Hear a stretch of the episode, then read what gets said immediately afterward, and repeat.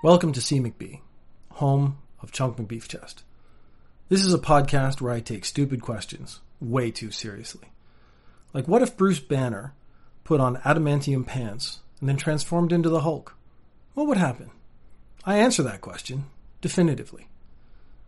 If vampires are undead, that means they don't have a heartbeat. Can a vampire get a boner?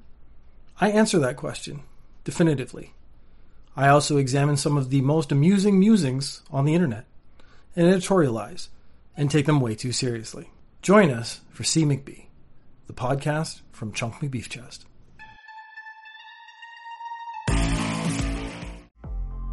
You know what's cool? Podcasts. You know what's not cool? No podcasts. Check out all the podcasts over here at blind knowledge dot com. This podcast you're listening to right now is a featured Blind Knowledge podcast.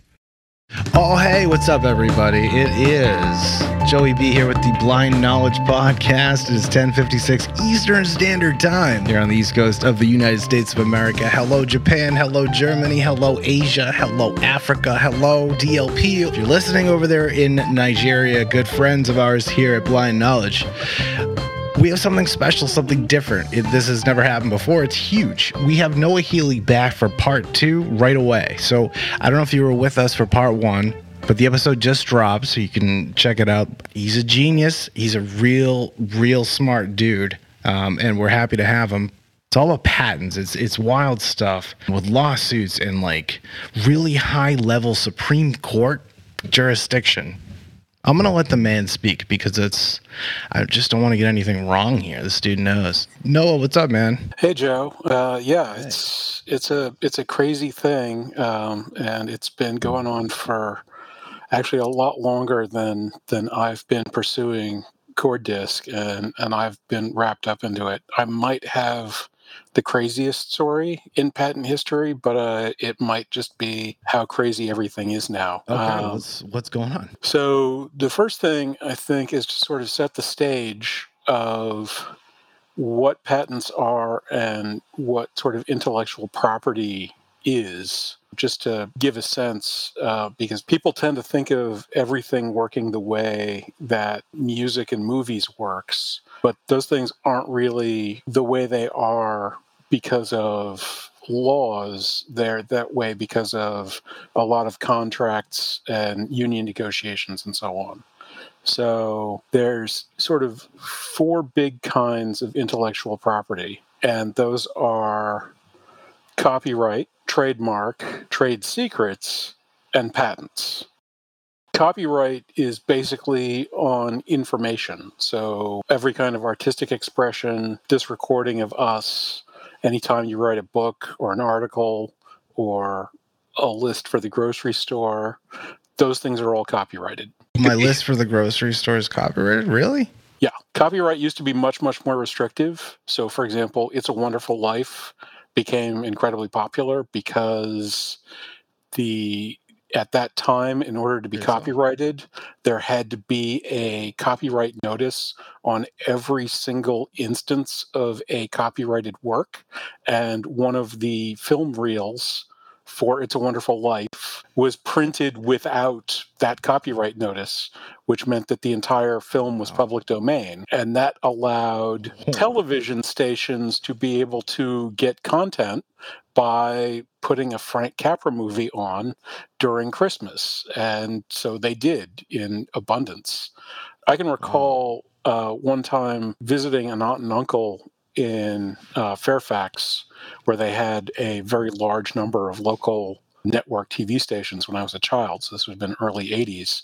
And we were watching It's a Wonderful Life, and some cousins came in, and we changed the channel back to an, another presentation of It's a Wonderful Life on a different station that was earlier so that they could watch it from the beginning, because there were at least four different versions of It's a Wonderful Life just having started at different times, uh, all casting at the same time. So that's copyright. It's been changed so that it's automatic, although if you were okay. to attempt to enforce the ninety years after the author's death Uh, clause on your grocery list, you'd have to do a little bit more work than just you know, having written it down and, and you know, dropped it underneath the couch yeah, cushion. Would you have to sign it? Or would you have to say, like, this is copywritten? Or is it just automatically copywritten? Literally everything you create is basically automatically copywritten. But you can register copyrights, and if you intend to actually get commercial use out of them,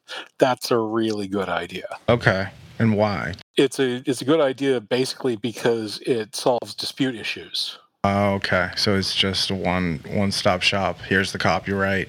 And right. End of dispute. Yeah. So, for example, Makes when sense. J K. Rowling was on her first book tour through America, uh, one of the things that she found surprising, fans would come up to give her things, and there was actually somebody from the publisher that was assigned to take those things from the fans. And so after, you know, a couple hours, she asked, you know, what's going on? Like, why can't I take things?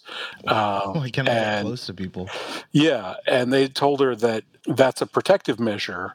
Some of these people are going to hand you manuscripts so that they can create foundation for suing you later for infringing copyright.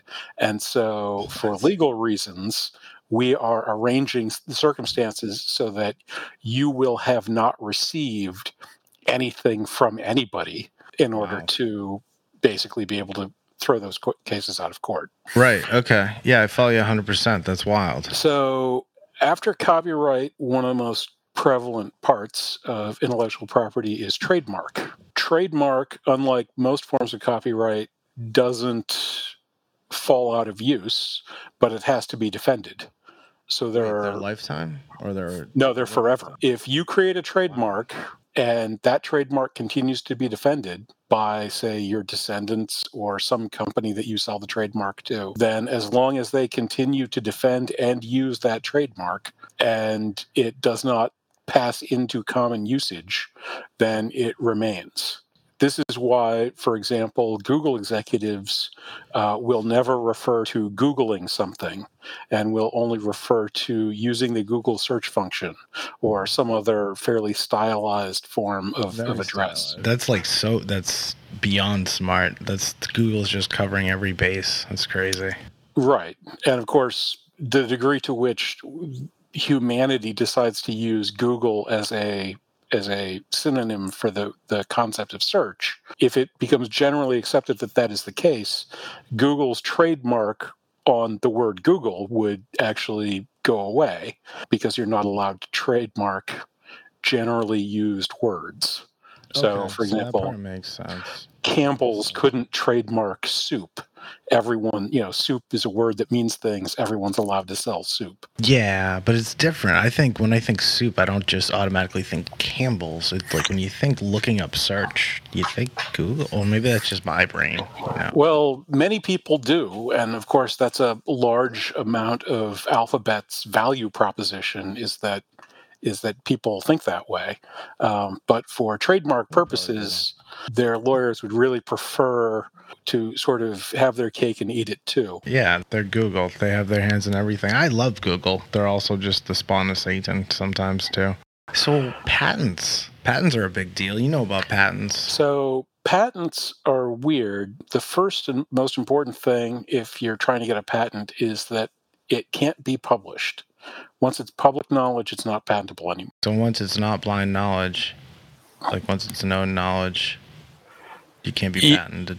Yes. And when you apply for a patent, unless you pay a fee, um, an early part of the application process is actually publishing the patent that you're applying for. So the act of applying for a patent in a standard fashion will actually render that idea unpatentable outside of the existing scope of, of the thing being pursued. Yeah, and you kind of mentioned that in the last um, interview too, um, where there's like a whole process. There's- well, so yeah, there's basically two ways to get started. I've I've sort of done the entire soup to nuts. So I actually got started with a provisional patent application, and this is a thing that you can do to essentially establish your priority. It's a fairly simple form. The description can be relatively vague, and you really only need to be able to draw a line from what you're describing to what your eventual patent application entails. So there's there's some wiggle room in there. You can kind of be like, if you're in research or something like that, and you start seeing this possibility that something might be a good idea, you can file provisional patent for sort of space around the thing that you're dealing with. And then if it turns out that you got a good idea, then you can go ahead and patent that. On the other hand, if that isn't the case, yeah, then then you can just let it go. So a lot of provisionals get filed defensively or even offensively by major corporations in order to try to wall off areas that they are working in or want to be working in in the future. And that gives you one year in order to file the full patent application without losing your priority. Interesting. I did a provisional basically so I could talk to people and try to find an attorney that I could actually work with. If you have the provisional, does that give you um, first running? Until yes, yes. So that okay. it establishes it establishes your priority, and in fact establishes when the patent begins. So that's another interesting thing. Your patent's start date starts at the time that you file the patent, but the force of your patent doesn't start until after your patent is accepted. Um, okay. And since they take a long time, don't they? About yes. three years. Oh, Jesus. From filing of the patent application, which if you filed a provisional, waited a year, and then filed a patent application, that could be four years. Three to four years. That's wild. That's, yes, that's that's just that's we're we're getting the first tastes of just how crazy so things are three years in patent world. You've been waiting three years, and then all these things have just been happening, basically. More or less, yeah. So once you file your patent application, again, unless you've file a fee in order to speed things up, it takes them six months to assign a patent examiner to it. And this is the person that you're going to have to convince that you should get a patent. At the time of the assignment, that is when they actually publish on their website your patent application. So for me, this was eighteen months into the process. Part of that process is deciding what division of the patent office this actually belongs to. So, for example, if you invent a new part for cars, that wouldn't be, you know, be, being looked at by a civil engineer. It'd be sense. Looked at by some sort of automotive engineer. Different specialist, yep. So the different departments have different backed upness. It ranges from twenty-four to thirty-six months on average for each different department. The zone I was in, which was sort of these financial business process patents, uh, has a thirty-two month waiting time. thirty-two months. Okay. Well, it's been a long time. Obviously, you've been you've been sitting waiting. I don't know. What do you do? Probably not thinking about it, I'm guessing. Uh, so I was I was working on some other things. I also picked up a day job in order to be able to keep going. That's what's up. That makes sense. But then you get what's known as your first office action. And there's a sort of a dance that the patent office and lawyers have established. Copyright is a relatively specific thing. Again, you know, Harry Potter's very famous. You could write another story about a boy wizard. I mean, Harry Potter was not the first childhood coming-of-age wizard story by a long stretch, and there's been a lot that have come out since Harry Potter came out, and if you wanted to write another one, you could not, you know, go for it. But with a patent, you sort of want to build a fence around your idea so that people can't lightly tweak it and and encroach upon what you're idea. Doing. Yeah, exactly. Sure. You have your certain, there's certain parts of that that are yours. Absolutely. That gets quite tricky because obviously you would like to take as much as possible and the patent office would like to grant you as little as possible. And so there's sort of a negotiation there. So the kind of established dance is that in your claims, what you do is sort of in your first claim, you you claim sort of everything, the entire universe. And then you narrow down your claims until you get down to the claims that are actually regarding your actual patent, which again, you try to stretch as broadly as possible. So for example, what you do is you sort of write this massively overbroad patent that still contains your actual claims. The patent office disallows that patent for being overly broad, but says, you know, these are, are good claims. And then you rewrite the broad claims as dependent clauses of your actual claims. So you wouldn't claim a ballpoint pen. You would claim sort of every universe that could contain ballpoint pens, which are this specific thing. So that gives you your right. very wide fence that's still actually constrained to your actual idea. And this is where I kind of stepped on their toes, because the claim language in my patent was too specific. So the attorneys had included several integral equation formulas. I kind of stepped out of out of the dance at that point and made them not just do the thing that you normally do to get your patent and, and continue to spread the language. So we had to go back and forth a couple of times. The other thing that's quite common is that the patent office will claim prior art. They'll basically just say, there's nothing new under the sun. Here's some stuff that is your idea. And in general, what they do, according to the people I've spoken to, and certainly this happened to me, is they'll find some keywords in your patent. In my case, one of the critical ones was paramutual, and get some patents that reference that keyword and are just books. Um, so they came up with something that they referred to as the Lang patent. Um, it was three guys, and they effectively patented every single kind of parimutuel betting scheme that they could imagine. Uh, their patent was eventually bought by the Hong Kong Jockey Club and the C M E Group, but the patent application itself was hundreds of pages long, and it's essentially all a scholarly mathematical work on the properties of parimutuel systems. That's where I had to step in with my expertise and demonstrate why my patent was not treading on their patent. And this is actually something that's oh, technically useful for people to know. There's a concept called teaching away. So if in the course of describing the limits of your patent, you are specifically excluding something, then other claims, other patents that are referring to that thing that you're teaching away from are sort of automatically excluded. So imagine a world where tables didn't exist and you were patenting tables for the first time.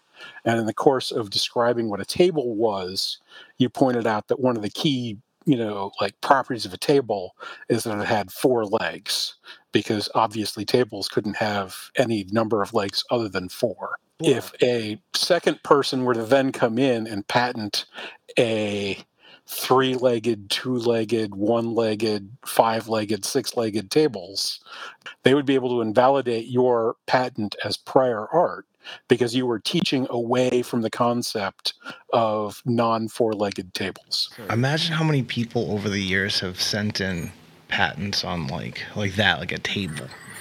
Yeah, no, you've had a long struggle with this patenting. It can take up to thirty-two months with your actual category of patents. You have, you know, done so, everything you needed to do after eighteen months. Something happened.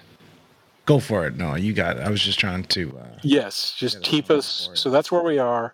So I'm looking through the Lang patent, which is uh, hundreds of pages of of mathematics describing the structure of every possible parimutuel system that they can imagine. There are two saving graces. One, and I believe it was section eight of the patent, they point out that their system only works for up to countably infinite pool sets for the parimutuel system. So this gets into uh, a branch of mathematics that was started in the nineteenth century, uh, Cantor set theory, where mathematics decided that infinity was actually an interesting structure, and that there were different levels and sizes of infinities, and that countable infinity was the smallest one. No, I'm here, but I just want, I got to stretch out because that's crazy. You said there's multiple infinities? Uh, yes, yes. There's more than the infinite number that you're thinking about of infinities, in fact. My brain just exploded. It has that effect on some people. So they were claiming every single set of parimutuel games where there was up to an infinite number of outcomes possible. My system is actually working in functional space, which belongs to a few orders up of infinity from countable. So I was explicitly dealing with a larger scale of infinity than they were dealing with. So that teaching away thing kicks in, and as a result of essentially one sentence in this over five hundred page long patent, um, it was completely invalidated. Because of a bigger definition of infinity. Yes. The other fun thing is that my parimutuel system, they were describing betting systems that were all either zero-sum or negative-sum, where there'd be a rake for the operator. Um, my system actually had a add-in from the operator, and so could be considered posimutual uh, if that were a word, but it isn't. So we had to go back and forth a couple of times on on those issues. They did dig up another try. There were some meteorologists that patented a technique for hurricane insurance based on betting markets. Essentially, people in hurricane active areas would bet on their own houses to be hit by hurricanes, um, and that would become a parimutuel pool that would then create an insurance policy so that if your house was hit by a hurricane, that is you won the pool, there would be enough money in the pool to pay for your repairs. It'd be hard to say you won if you got hit by a hurricane, or your house did, rather. Well, that's that's how insurance works, basically. No, no, no. I totally get that. I worked in health insurance for almost seven years now. There you go. It's just tough to be positive about that, but... It definitely is, yeah. It'd be crazy if there was like a pool like that. Um, maybe there is. People bet on anything. That patent was abandoned. Uh, I don't know that it's actually gone anywhere. Uh, but that was that was another thing that they brought up as as potential prior art. So at any rate, late twenty nineteen, they had given up the ghost, and my patent examiner gave me a notice of acceptance. Okay. This is a good thing, correct? That's a pretty good thing. So okay. The next stage of, of patents, once you get a notice of acceptance, you can take that notice of acceptance, the patent terms for which they've issued the notice of acceptance, uh, put those in, and then they'll give you the patent. Okay. There's so a... So it's like you're almost there. Almost there, yes. Almost there, okay. There's a... There's a short time window. If you don't apply for the patent during that time window, then it goes away. The notice of acceptance basically expires, and the patent's been published at that point. So at that point, nobody will be able to patent this.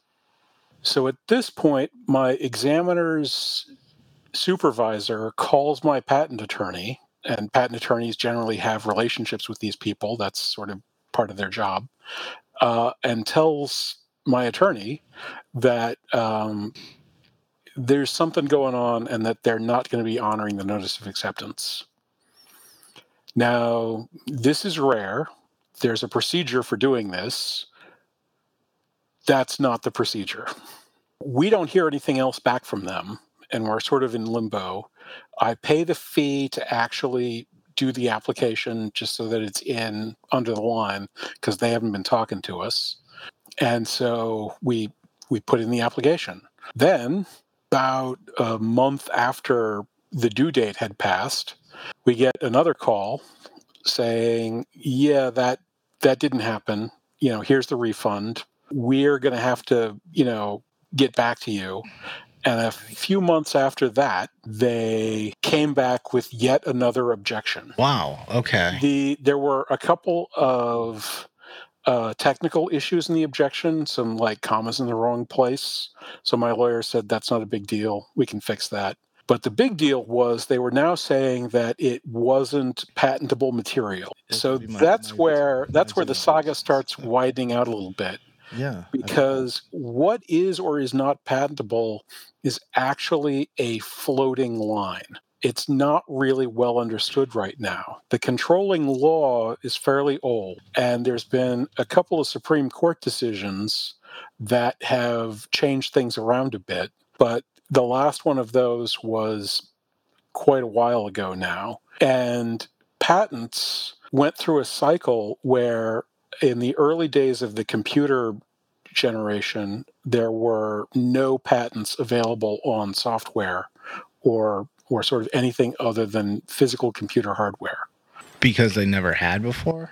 Because they'd never existed before, exactly. Just didn't exist. That makes sense. So, for example, Sun Microsystems, which Eric Schmidt, who was the C E O of Google after it went public, uh, he was also the C E O of Sun Microsystems.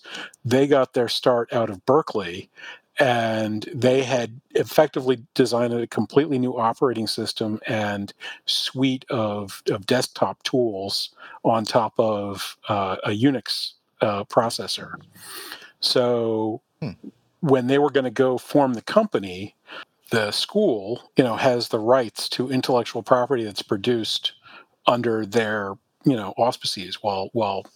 their facilities and so on. So they had a patent attorney take a look at their product, which was a computer, um, and he he had them take the, the lid off. He looked inside. The chips and everything else were all standard off-the-shelf components. And so he said, nope, no intellectual property here.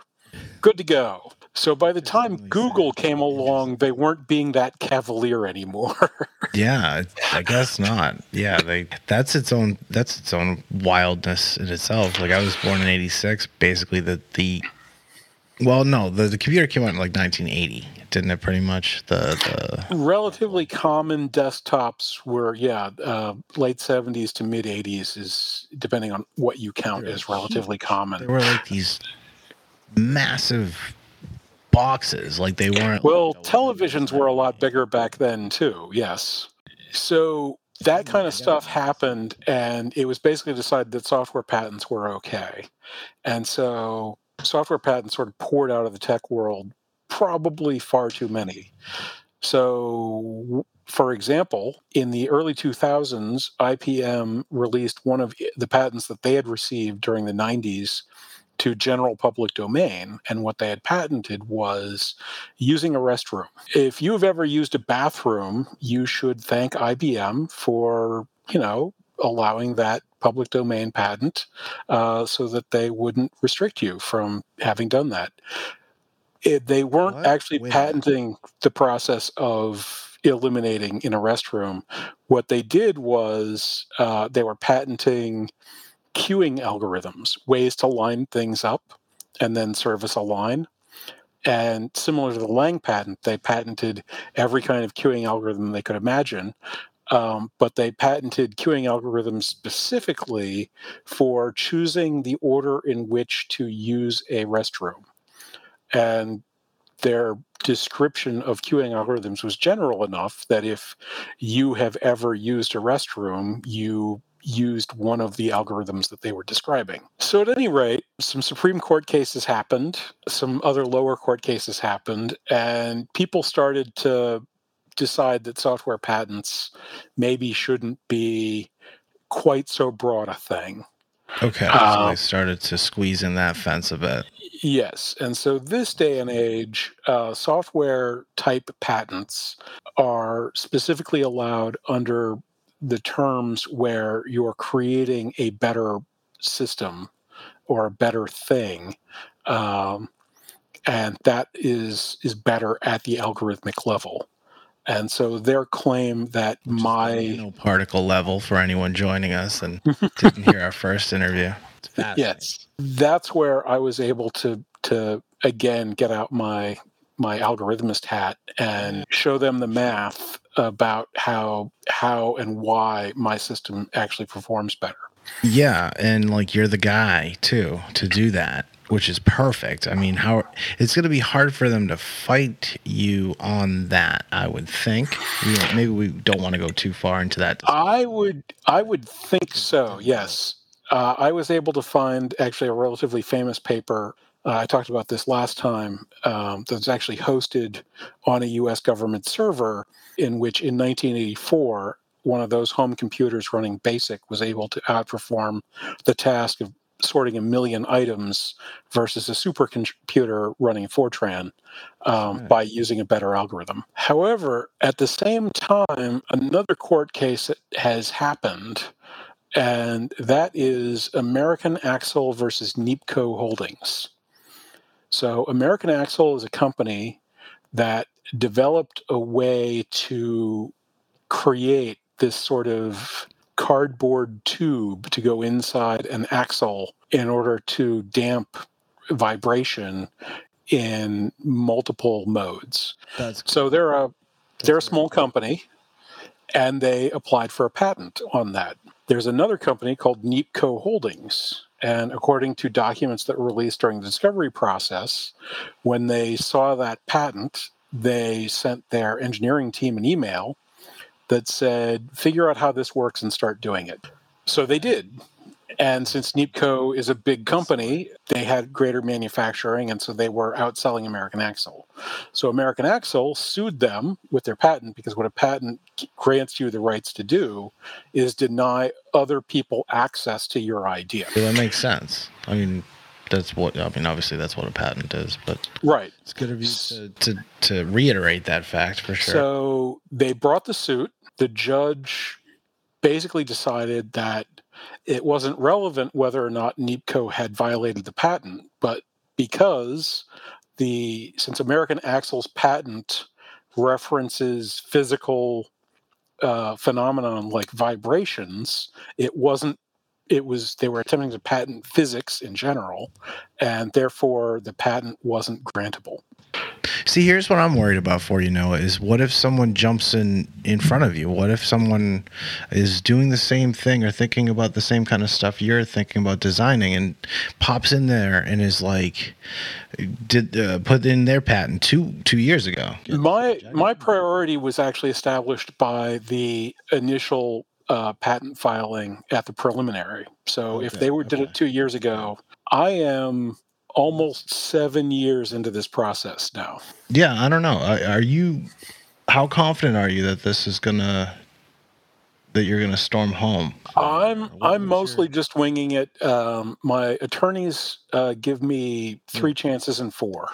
Three out of four at this point. Okay. I should have just asked, what are the odds? Yeah, the patent office has violated its own procedures. They uh, have actually made false statements to my congressional office. I, I asked my congressional office to look into what was going on, and so they created basically a form letter, which I've been told isn't really what they're supposed to do, but that form letter actually has sort of material statements of fact incorrect in terms of the timeline of what happened. Wow. Uh, they okay. didn't. They don't mention the first notice of acceptance issuance, which is essentially what they did. Instead of withdrawing that notice of acceptance, they acted like they'd never issued it in the first place. All right, so they're assholes and they screwed up royally and you caught them.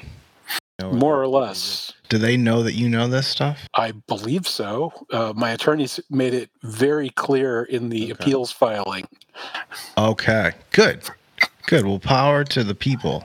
Power to Noah and his attorneys. Um, I hope it works out well. I think it will. Um, I, w- I asked that question because I didn't know if we have to jump off the live stream and have to delete everything. So that- No, no, no, no. It's all... Good, good. No. And you're smart enough to know not to talk about this stuff on the live stream with some dude anyway. So, of the Blind Knowledge podcast, thanks for listening and watching. The craziness that might be going on that might just be causing my thing to go crazy, American Axle appealed their... their vacation of patent to the appeals court. Since they they got their patent, they actually wanted to have it, and then they wanted it enforced. So the appeals court basically wrote up something to the district judge saying, we're not going to overturn you, but the way that you overturn this patent implies that maybe things aren't patentable at all. So maybe you'd like to rewrite your opinion, because if you're not allowed to patent things that reference physics, then you're not allowed to patent, you know, things in our universe, because everything oh, yeah. references physics. Um, yeah. So, Attention. so they sent that back down to him, uh, and he took a look at it and wrote an opinion that can pretty much be summarized as, nope, I'm I'm right. It's all fine. So American Axle then appealed that to the Supreme Court, and the Supreme Court said, yeah, we'll we'll hear that that filing. Wait, this was recently? That this time? was uh, almost two years ago now. Yeah, that's pretty recent. Wow. So the court hadn't gotten it scheduled. The next cycle of the court, which is basically last year's cycle, came up. They didn't schedule it. During this period of it remaining on their docket unscheduled, large numbers of amicus briefs came in from many different angles. And in this last cycle of the court, they unscheduled it. And so they are, in fact, not going to hear it after all. This is quite rare. This was also highly controversial, which makes it rarer. Usually, if there's a lot of interest, the court's more likely to step in. But in this case, they stepped back. That means that this ruling that arguably argues that things that are real aren't patentable is the controlling precedent for patents in the United States.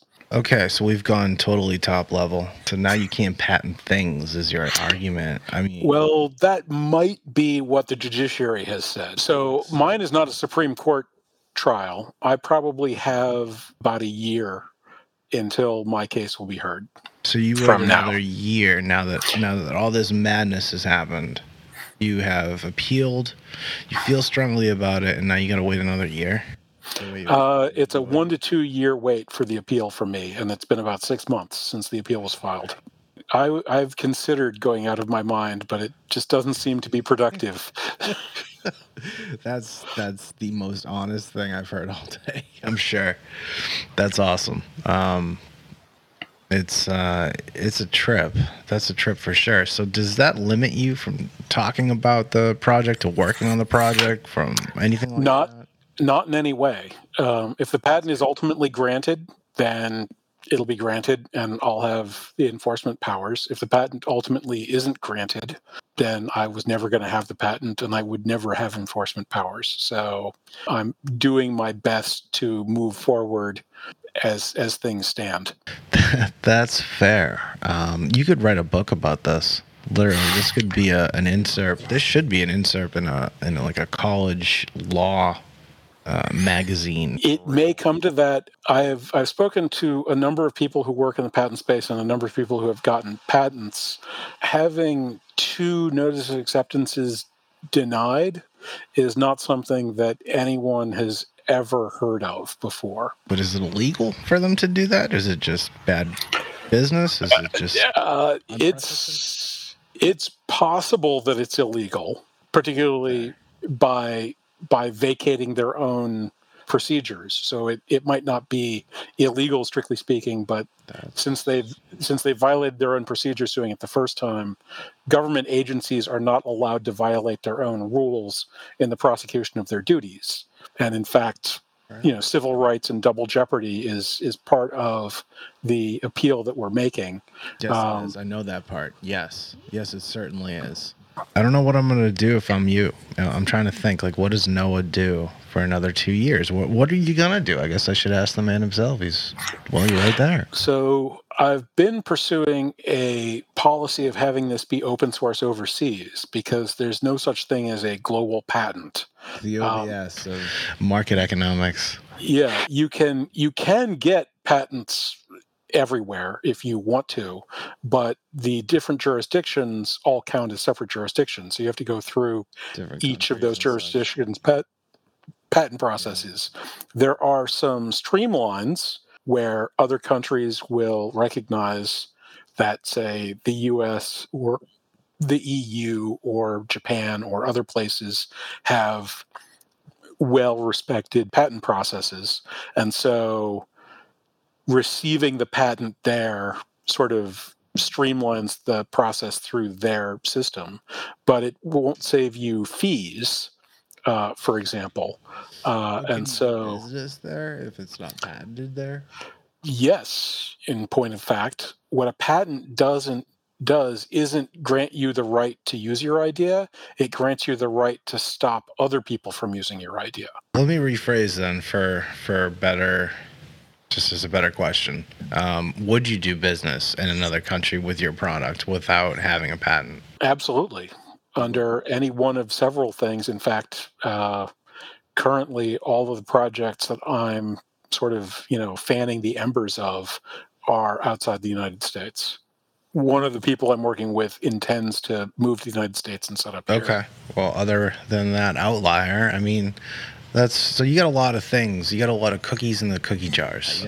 I certainly hope so, yes. That's good. And that's what we need from Noah Healy. We need him out there making algorithms, winning lawsuits, and making the world a better place, one marketplace at a time. And if I can expose the absurdity of the patent system while I'm on the way, maybe that'll help some things out as well. Noah Healy, everybody. Noah Healy. There's no stage or applause, and I don't have any applause sound effect, but if I had one, I'd put it on Noah, because it was, it was rad. That was rad. Thank you so much for joining me, man. I appreciate it. Uh, and before you go... Just gonna lower this funky music real quick. Before you go, um, where can people find you? Where can people talk to you? What if someone loves algorithms or needs a patent or just wants to hang and talk to Noah for a sec? Where do they go to con- um, connect with you? Well, you can reach out to me directly at noah p healy at yahoo dot com. Uh, I've got a website at Cordisc, C O R D I S C, uh, which also has a contact page on it. And uh, you can also find me on LinkedIn. I'm just plain old Noah Healy on LinkedIn. Happy to get a connect. And uh, yeah, if you're interested in having an economy or learning more about the most important algorithms in the world, reach out. That's cool. The economy part's pretty important, you know? Yeah, yeah, yeah, I, I think so. Uh, and also, if anybody has a crazier patent story than me, um, yeah, reach out with that one, too, because I oh, think man. right now I'm I'm top of the world, but maybe somebody's in even worse shape than me. If there is any crazier patent story out there, we're going to need to know about it for sure. If you reach out to Noah, reach out to us at Blind Knowledge as well, blind knowledge dot com, and go from there. Then click one of the links, you'll email me somehow. Just, you know how to do it. Everyone knows how to do it. Just go to blind knowledge dot com, hit the contact us button, and you'll contact me. And um, if you, there's absolutely no one in the world that has more crazier, effed up patent story than Noah, but if there is... Yeah, we're going to need to have you on, too, for sure. For sure. And Noah, if, if that happens, you got to come on, too, so you guys can debate. Yeah, absolutely. The number one patent guy or woman, who knows? You're going to win, Noah. Don't worry about it. All faith and confidence on this end, man. Have a good night. Thanks. Yeah, yeah, you too. All right, man. Yeah, my name is... Joey B. This is Blind Knowledge Podcast. I am going to leave you here and now. And that's all I got. Have a great night, everybody. I'll leave you with this. We'll see you maybe tomorrow.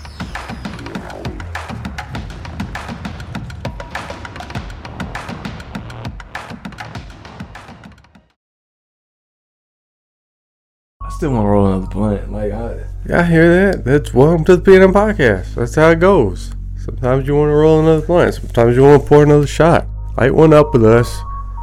Pour a shot with us. Because I'm going to pass it to you eventually. And if it's not lit, then I'm going to tell you, hey, light yours. Because I'm a light mind. I think that's pretty cool.